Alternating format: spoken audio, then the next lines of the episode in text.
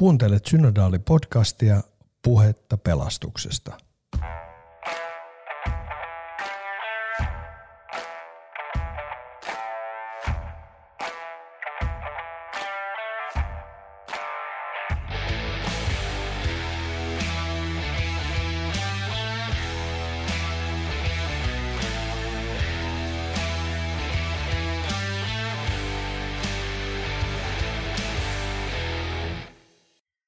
Tervetuloa Synodaali-podcastin pariin.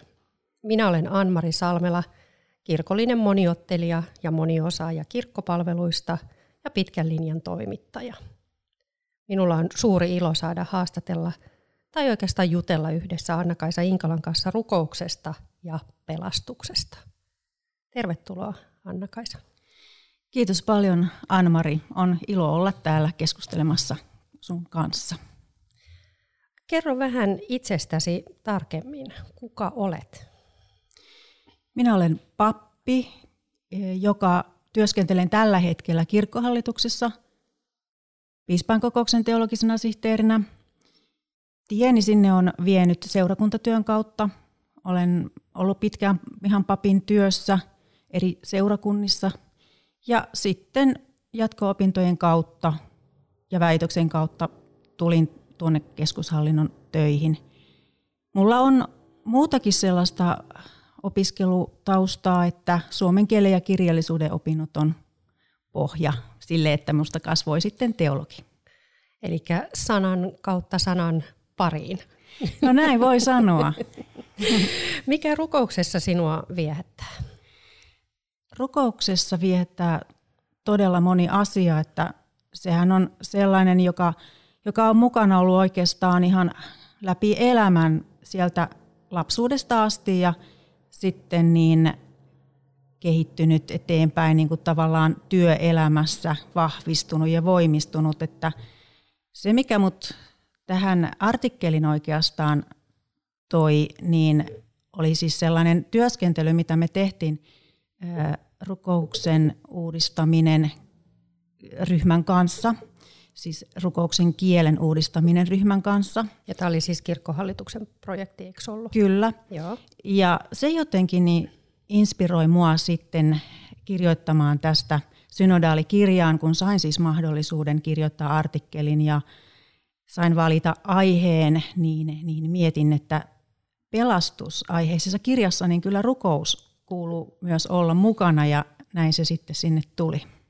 Joo, me tullaankin käymään läpi kaikenlaisia rukouksen eri muotoja ja rukouselämän kehittymistä tässä. Sulla on valtava hieno tämä artikkeli. Mä itse olen oppinut jo sitä lukemalla tosi paljon, mutta jos me ajatellaan ihan tämmöistä niin kuin tavallisen ihmisen näkökulmaa, mä tulin tähän tilanteeseen niin, että mä olen ajanut Helsingin kaupungin läpi tämmöisellä lihaskäyttöisellä potkulaudalla. Eli otin sen kahden vuoden tallissaolon jälkeen ulos ja tulin reippaasti tuosta, lähdin Kallion katutöiden läpi ja heti jo ensimmäisen 50 metrin aikaan tuntui siltä, että oma rukouselämä vahvistuu kovasti. Mitä sanot, oli, oliko tämä ihan normaali reaktio? No todella hyvä kuulla, että rukouselämä vahvistui siinä. Kyllä mä sanoisin, että liikkeen kautta niin rukouselämä voi todella hyvinkin vahvistua ja joskus kun elämässä tulee tällaisia ehkä yllättäviäkin tilanteita, joita potkulaudallakin toki voi tulla tuolla kadulla kun liikkuu, niin, niin kyllä se sen rukouselämänkin saa sitten liikkeelle ja eläväksi. Kyllä.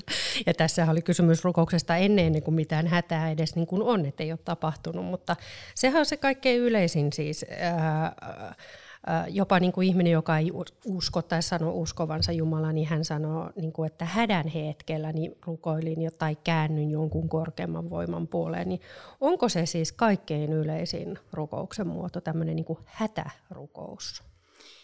Kyllä se niin kuin kristillisessä perinteessä yleensä tosiaan yhdistetään siihen semmoiseen avuksi huutamiseen ja hätään, vaarallisiin tilanteisiin ja johonkin niin kuin pelkoon tai uhkaan – mutta toki tietenkin, kun on erilaisia rukouksen tyyppejä, niin toinen semmoinen hyvin tavallinen tyyppi on taas tämä kiitosrukous, että joku semmoinen ilahduttava ja, ja hyvä asia elämässä ää, sytyttää kiittämään. No, kiittäminen olisi kyllä mun mielestä semmoinen niin ykkösaihe, mihin meidän pitäisi pyrkiä, mutta totta kai, totta kai hätähän on sitten se, joka kutsuu.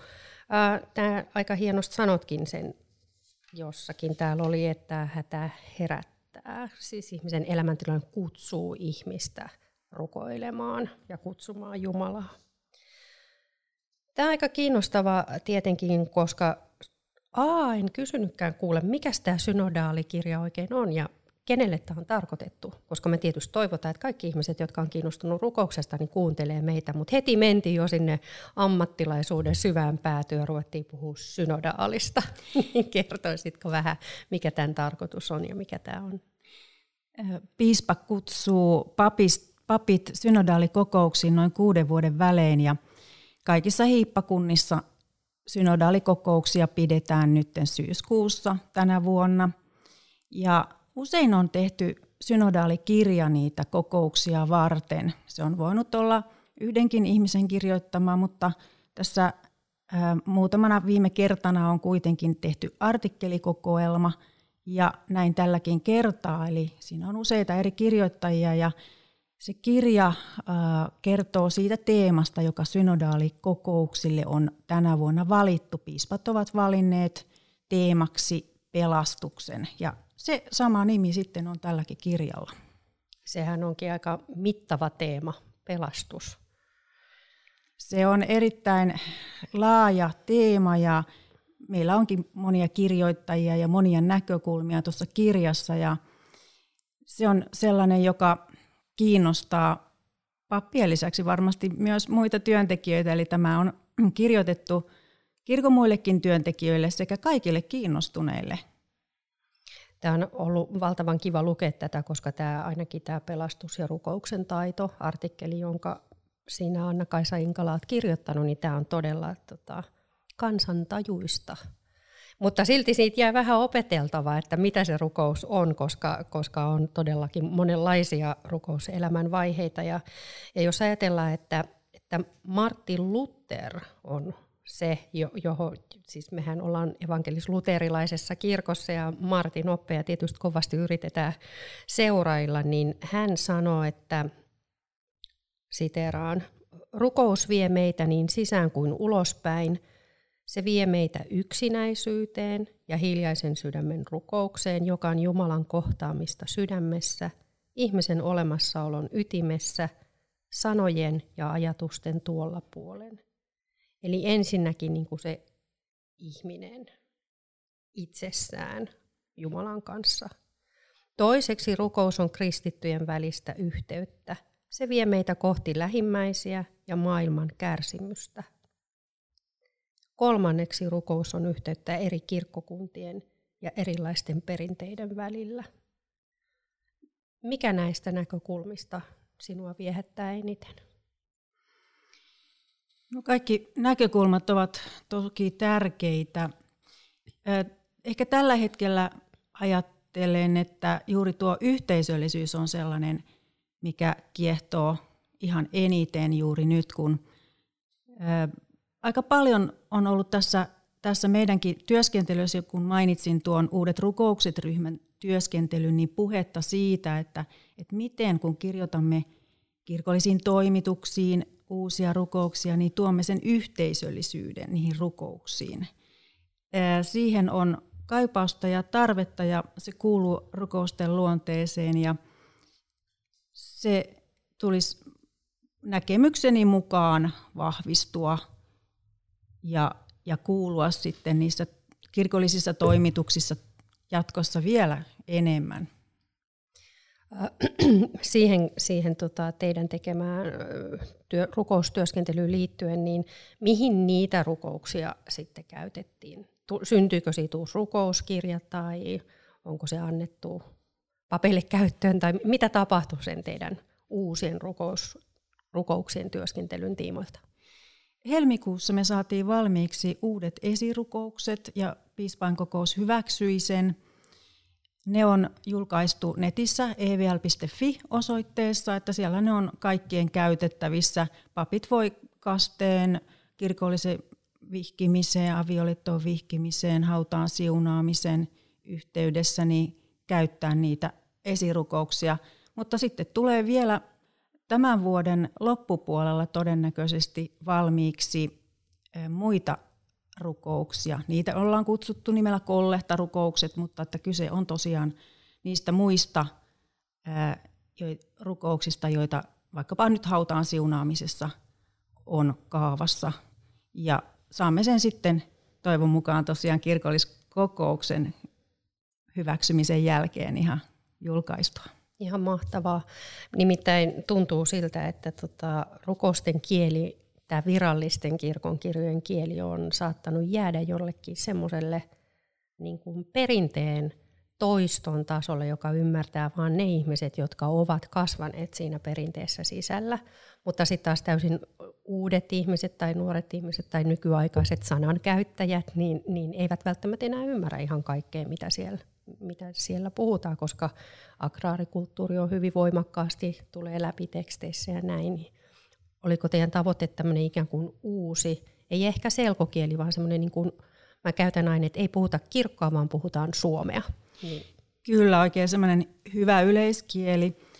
Mutta meillä on mukana myös juuri näitä mainitsemia siis selkokielisiä rukouksia, että sehän on kieli, jota koko ajan enemmän ja enemmän käytetään ja meillä on sitten luotu kirkossa liturgisia selkokielisiä tekstejä ja nyt tulee niitä rukouksiakin sitten selkokielisenä käyttöön, niin kyllä tällaiset tavoitteet on olleet, että kyllä ihmisten tulee ymmärtää sitä kieltä, jota kirkossa käytetään nykypäivän ihmisten kieltähän sen tulee olla. Ja jotain sen tyyppistä tuossakin artikkelissa tavoittelin, että se on aika yleistajuinen, mutta myös kielen vivahteet on tärkeitä, että rikkaus, kielen rikkaus ja ilmaisuvoima on hyvin olennainen osa rukouksia ja ja jotain sen tapasta tuohon artikkeliinkin halusin saada.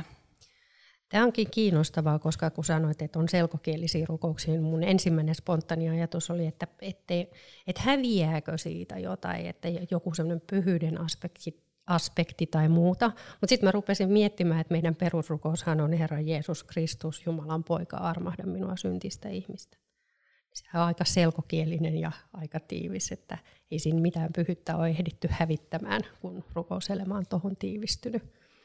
Näin on. Palaute, jota me ollaan saatu myös näistä selkokielistä rukouksista, kertoo sen, että, että papit pitävät niistä, että niitä käytetään ja, ja ne on jotenkin sopivia todella moniin tilanteisiin papeilla. Nyt tuntuu kuin siltä, että on menossa semmoinen rukouskirjojen buumi. On julkaistu tosi paljon, kokeneet teologit ovat koonneet rukouskirjoja aivan, aivan tuorein oli arkkipiispa Tapio Luomalle 60-vuotisjuhlalahjaksi koottu 140 eri kirjoittajan ja ruko, rukoilijan rukouskirja. Miltä tämä tuntuu rukousfanista? No, tämä on erittäin ilahduttavaa, että tällainen buumi on meillä meneillään.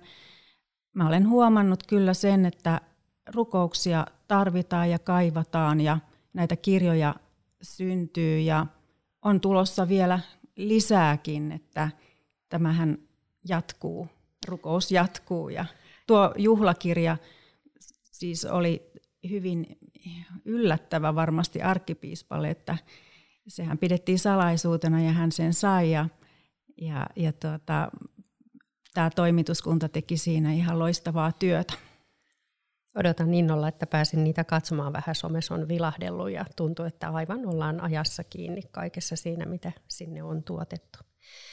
Vähän tekisi mieli jopa arvuutella, että onko nyt semmoinen niin tulppa poistettu, että niin kuin, kun ei tarvitse enää käyttää niitä vanhoja sanoja, vaan on ikään kuin annettu lupa aika korkealtakin taholta, että nyt niin kuin meidän pitää uudistaa kirkon kieltä ja rukous, rukouksia ja kirkollisia niin kuin toimituksia kääntää ikään kuin suomeksi, niin että jokainen tietää, mitä tapahtuu, kun on siinä, siinä tilanteessa. Niin onko tulppa poistunut?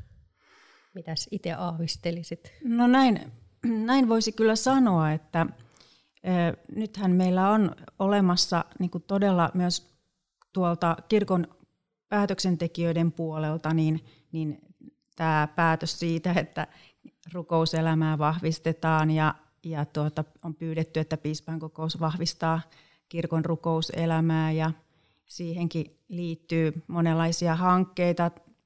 Katsotaan, mihin kaikkialle se viekään, mutta kyllä tämä on niin kuin tällainen itseään vahvistava ilmiö, voisi sanoa, että, että nyt tapahtuu ihan kaiken, kaikilla tasoilla kirkossa niin tällaista rukouselämän vahvistumista.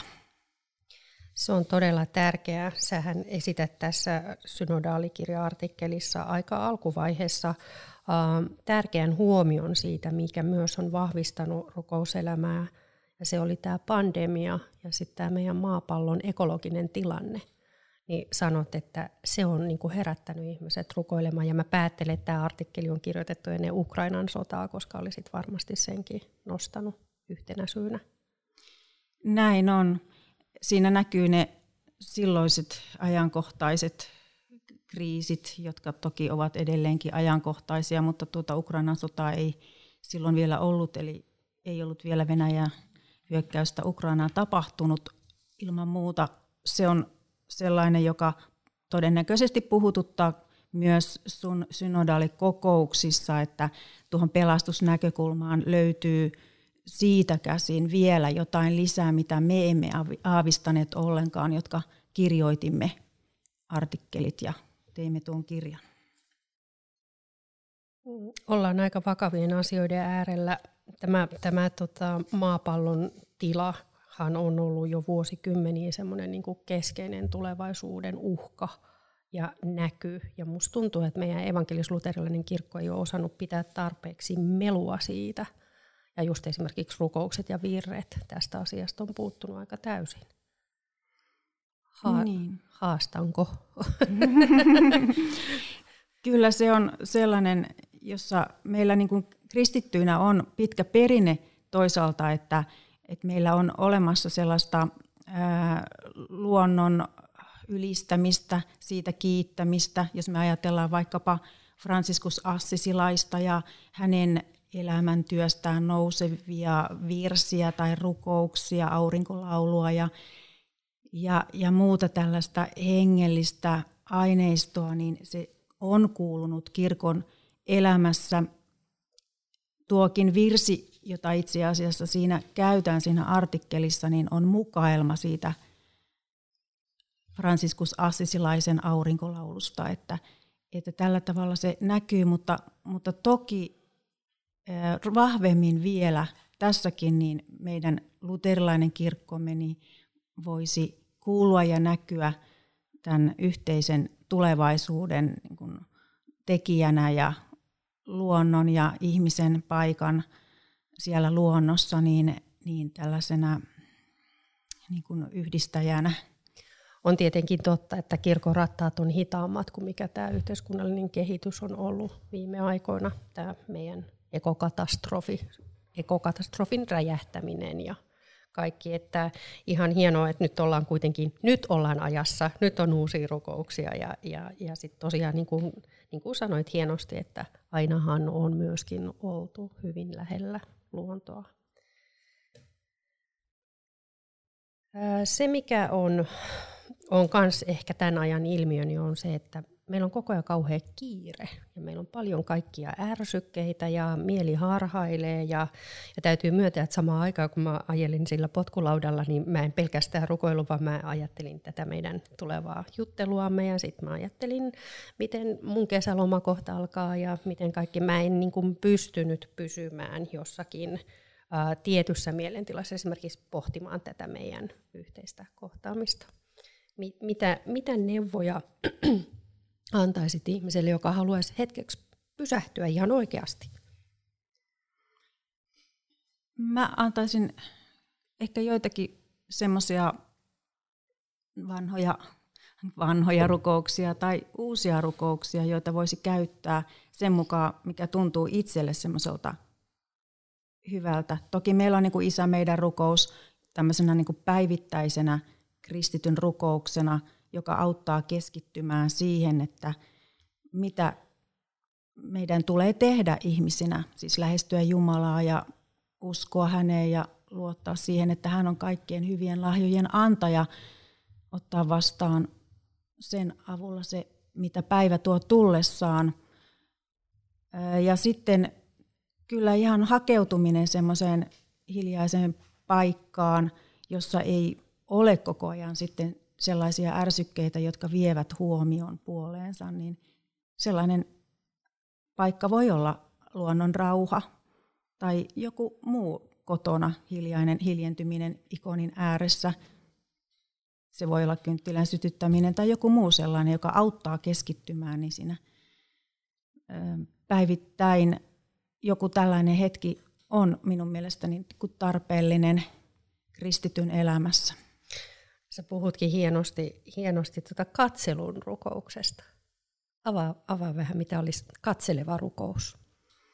Katseleva rukous on tällainen visuaalisena aikana rukous, jossa se katse kiinnitetään sellaiseen yksityiskohtaan, joka hiljentää ja rauhoittaa ajattelemaan Jumalaa, sitä mitä hän on meille antanut. Se voi olla sellainen katse, katselukohde jossain tosiaan vaikkapa luonnossa, mä sanoisin, tai, tai se voi olla vaikka joku ö, esine, risti tai ikoni todellakin, että sellainen, johon on hyvä syventyä kaikessa rauhassa ja antaa rauhallisesti niin tulla sen, mikä sisältä nousee.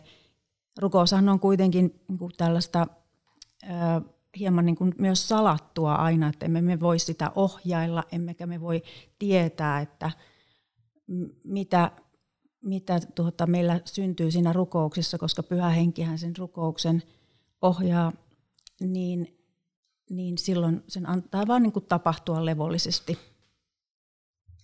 Nyt, nyt sä osuit sinne ytimeen, koska, koska me tiedetään, että on, on tämmöistä niin kuin voi olla taparukous tai voi olla siitä hädästä nouseva rukous tai jotakin, mutta oikeastihan meidän pitäisi vähän keskittyä. Ja miksi, miksi meidän pitäisi keskittyä? Olet kirjoittanut rukoilemisen taitoa oppii parhaiten rukoilemalla. Rukoilla voi aivan yksinkertaisesti ja yksinään Jumalan kanssa. Niin, minkä ohje antaisit meille, jotta meidän rukouselämä oikeasti syvenisi sinne, missä pitäisi olla? Rukouselämän tukena niin on myös tietysti raamattu ja sen lukeminen, eli sieltä sanasta se nousee usein juuri sellainen hiljentynyt mieli, jossa rukous alkaa elää. Että kyllä se nyt olisi ehkä semmoinen yksi olennainen apuväline ja keino sille rukouselämän elämän tuota, hoitamiselle raamatun lukeminen ja sitten tietysti virret ovat myös rukousta, että virsien laulu, niin se on sellainen, joka, joka sitä rukouselämää hoitaa. Ja jos nyt ajatellaan, niin sekä raamattu on rukouskirja, että virsikirja voi olla rukouskirja. Ja ne ovat aika kuitenkin tavalliset ja yleiset lähellä meitä. Niihin on sikäli helppo tarttua. Se on ihan totta. Uh, ilahduin myös siitä, että kun, kun tota, uh, aina puhutaan, että luterilainen kirkko on sanankirkko, niin kuin tietysti onkin, ja sitten niin kuin oletetaan, että ihminen lukee ja sitä kautta löytää, niin sä puhut siis katseesta, mikä on jo mainittu, liikettäkin sivusit, että liikekin voi olla rukousta, ehkä tuoksut, luonto, Siis rukouselämä voi olla paljon monipuolisempaa, ikään kuin jokaiselle itselle sopiva tapa oli, on niin kuin mahdollinen, ei ole vain yhtä ainoa tapaa. Kyllä, aistit saa olla käytössä ja liikkuminen on myös sellainen, joka auttaa keskittymään, tai ainakin itse koen niin kuin sen hyvin semmoiseksi miellyttäväksi tavaksi keskittyä, että on se sitten seisomista tai kumartumista tai vaikka kävelyä, niin se tuo sellaisen sopivan hyvän rytmin ja olemisen tavan, joka auttaa sitä rukoustakin eteenpäin. Mm, se tuntuu vähän sillä niin kuin oudolta, että jos niin kuin pappi sanoo, että lähde juoksemaan ja rukoile, koska se ei, ku, ei kuulosta niin kuin sopivalta kirkkoon, mutta totta kai se on. Siis nykyään aika monikin ihminen, joka urheilee, niin sanoo, että lähdin tunnin lenkille ja sain asiat selviksi. Eli niin kuin sanoitte, että tulee se rytmi. Ihan todella mainio.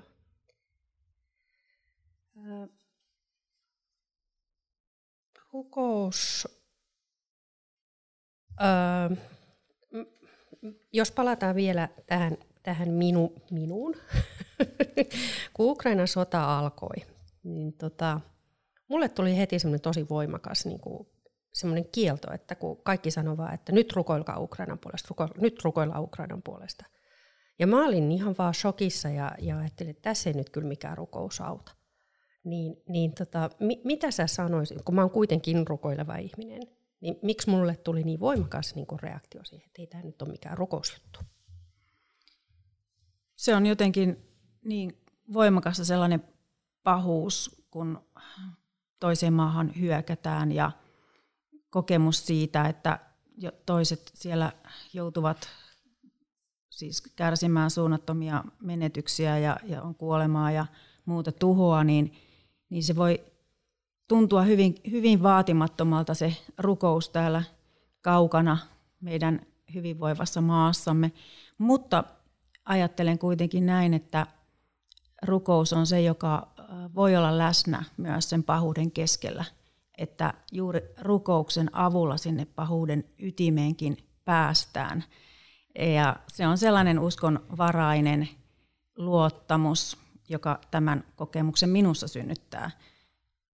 Ajattelen myös sillä tavalla, että rukous voi, voi saada vastauksia nopeasti, mutta se voi saada niitä vastauksia vasta pitkän ajan jälkeen. Eli kyllä jos nyt ajattelen sitä valtavaa hävitystä ja kärsimystä, joka siellä Ukrainassa on tapahtunut ja tapahtuu tälläkin hetkellä, niin kyllä kuitenkin, jos nyt ajatellaan ihan historiankin kannalta, niin, niin sinnekin jonain päivänä myös saadaan rauha. Ja, ja me rukoilemme sitä rauhaa nyt täällä, jotta se toteutuisi. Lämmin kiitos tästä vastauksesta, koska, koska olin vähän hämmentynyt itseni kanssa siinä aluksi, että miksi. Ja, ja nyt toki ihan luen sen isä meidän rukouksen ja lopuksi sanoin, että ja lopeta sota Ukrainassa. Voidaanko me pyytää tämmöisiä ihan konkreettisia asioita Jumalalta? Kyllä konkreettisia asioita voidaan pyytää, että rukoushan on semmoista juttelua Jumalan kanssa vähän samalla tapaan kuin me nyt juttelemme tässä näin, niin Jumalan kanssa voi jutella ja niitä konkreettisia asioita, joita siinä juttelulomassa nousee, niin niitä saa sanoa ääneen tai saa sanoa hiljaa sydämessään ja, ja juuri se on sitä läheisyyttä, mikä on tarkoitettukin ihmisen ja Jumalan välille. Siinähän käy sitten niin, että kun, kun pyytää nyt tullaan niin paljon pienempiin asioihin, tullaan siihen omaan arkeen ja, ja toki siinä omassa arjessakin on, että voi kun paranisin tai esimerkiksi nyt tämä korona-aika on varmaan ollut monelle semmoinen, että, että voi kun paranisi ja ei jäisi ja voi kun nyt jäi nämä oireet, niin paranna nyt nämä ja nämä. Ja sitä ei niin kuitenkaan käy niin, ensin meille luvataan niin kuin ihan raamatussa, että rukoile, niin saat kaiken, mitä olet rukoillut ja, ja Jumala vastaa sulle, mutta sitten kuitenkaan ei niin käy. Niin mitä, mitä sanot? Rukouksessahan vastaukset voi olla erilaisia kuin mitä tosiaan odottaa. Vastausta ei tunnu tulevan tai sitten se on ihan erilainen. Voi olla, että pitää malttaa, olla kärsivällinen ja, ja jatkaa joko rukousta tai sitten jättää se tavallaan Jumalan tahdon varaan, että miten se sitten tapahtuu. Ihminen ei voi ymmärtää, me ei pystytä tätä niin kuin rationaalisesti kuitenkaan hallitsemaan tätä rukouselämää. Ja siinä se ihmisen osa myös tulee näkyviin, että luottamuksesta on kyse siihen, että Jumala tietää paremmin. No tässä mä ajattelen, että mennään oikeastaan suoraan sinne niin kuin rukouselämän kehittymisen vaiheisiin. Että jos sä mietit vaikka itseäsi rukoilijana, että miten sun rukouselämä on kehittynyt, niin pystyisit sä nostamaan sieltä joitakin sellaisia vaiheita, että aluksi mä olin tämmöinen, mä ainakin pystyin, että aluksi mä olin tämmöinen pyytäjä. Ja sitten mä olin rutiinirukoilija. Ja sitten mä aloin päästä aina vaan syvemmälle ja syvemmälle. Ja nyt mulla on oikeastaan aika sama, miten se Jumala vastaa. Pyrin olemaan kiitollinen, olipa sitten elämä mikä, elämäntilanne mikä hyvänsä. Kyllä, siinä erilaisia vaiheita on ja varmasti ihan niin kuin ihmisen kasvun ja kehityksenkin mukaan. Ja, ja sitten elämäntilanne muokkaa munkin kohdalla. Voi sanoa, että seurakuntatyössä opin paljonkin rukouksesta, kun se työ, mitä, mitä tekee pappina, niin vaatii tosi paljon rukousta niiden ihmisten puolesta, seurakuntalaisten puolesta, messun puolesta tai, tai sen toimituksen keskustelun jonkun tilanteen puolesta. Silloin voi tuntea semmoista rauhaa, läsnäoloa ja merkillisellä tavalla myös selviytyä jostakin jännittävistä ja vaikeista tilanteista, joita voi pappina joutua kohtaamaan vaikkapa surevien omaisten kanssa. Sillä, sillä tavalla niin ehkä se luottamus on siinä kasvanut sitten, kun on monta kertaa uudestaan ja uudestaan saanut kokea sen, että no taas oli, oli niin, niin, niin kuin vaikeita tilanteita, mutta että taas mä kuitenkin sain semmoisen rauhan ja mä löysin sanat tässä ja mä pystyin olemaan läsnä ihan ja tekemään tehtäväni ja palvelemaan ihmisiä sillä paikalla, millä olin. Eli jotenkin tämä tämmöinen turvallisuus oikeastaan niin siinä rukouselämässä on myös niin kuin omien kokemusteni kautta niin vahvistunut, että mulla on luottamus siihen, että Jumalani on turvallinen ja pitää minusta huolen. Tämänkö takia Luther sanoi, että pappien työelämästä puolet pitäisi olla rukousta? Se on mahdollinen. Se voisi hyvinkin liittyä juuri siihen. Kyllä papin työ vaatii paljon heittäytymistä erilaisiin tilanteisiin ja siinä ei niin kuin oman voiman varassa pärjää. Luther myös muistuttaa, että esirukous on pappien erityinen tehtävä. Mitä, miksi juuri papit on niin pyhiä, että heidän rukouksensa kuuluisi sitten parhaimmin? En tiedä, ovatko siis ihan erityisen pyhiä siinä, mutta se on joka tapauksessa osa varsinkin Jumalan palvelusta ja siellä tulisi aina esirukousosiossa muistaa maailman hätää ja niitä seurakuntalaisten esirukouksia ja monia muita esirukouksia, joita, joita kuuluu rukoilla myös meidän niin kuin esivallan puolesta ja, ja niin edelleen, että meillä todellakin olisi täällä rauha maassa ja hyvä tahto ihmisillä. Kyllä se on papille tärkeä tehtävä ja ihan etuoikeuskin kirkon työssä. Mutta tässä me voidaan ehkä myös ajatella, että, että aika, aika on aika mahdollistaa muutoksen, eli jos me pyydetään joku vapaaehtoinen lukemaan ne esirukoukset, niin se on kuitenkin yhtä vaikuttava kuin se papin lukema esirukous. Aivan varmasti, aivan varmasti näin on, ja tietysti se on kristityn tehtävä kaiken kaikkiaan.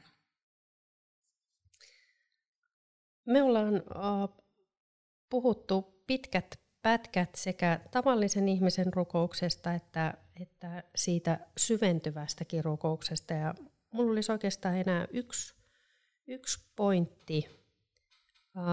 Jos oikeasti ihminen keskittyy siihen rukousasiaan ja, ja jää miettimään, antautuu sille ja etsii keinoja, esimerkiksi näistä artikkeleista löytyy todella monia eri tapoja, että mitä kohti, kiinnostaako mystiikka tai, tai hiljaisuuteen vetäytyminen tai haluaako vaikka sitten tosiaan juosta ja rukoilla siinä samalla asiat pois, niin, niin tota, jotenkin kuitenkin kaikessa täällä käy ilmi semmoinen ajatus, että kun ihminen kääntyy sisäänpäin, eli Jumalaa kohti itsessään, niin silloin Jumala ja Jumalan rakkaus alkaa heijastua ihmisestä ulospäin.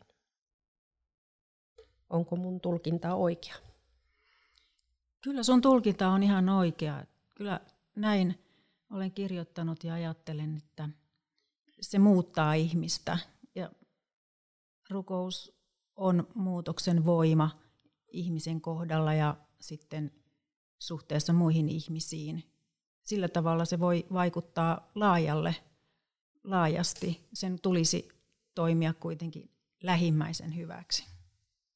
Näin, näin mä uskon, että tämä itse asiassa on yksi syy siihen, minkä takia myös sitä rukouselämää kirkossa pitäisi just nyt vahvistaa, että me ruvettaisiin keskittymään oleelliseen eikä semmoiseen pintariitelyyn tai toistemme niin kuin oppien tulkintaa. Että jos me keskityttäisiin enemmän itseemme, niin sitten me pystyttäisiin, ja anteeksi Jumalaan, jos me keskityttäisiin enemmän itsemme ja Jumalasu, oman Jumalasuhteeseen, niin sitten me saataisiin maailmasta vähän parempi paikka. Lämmin kiitos Anna-Kaisa Hinkala. Tämä on ollut mie- mieluisa jutteluhetki. Kiitos paljon Anmari Salmela. Tämä oli todella hyvä tuokio yhdessä.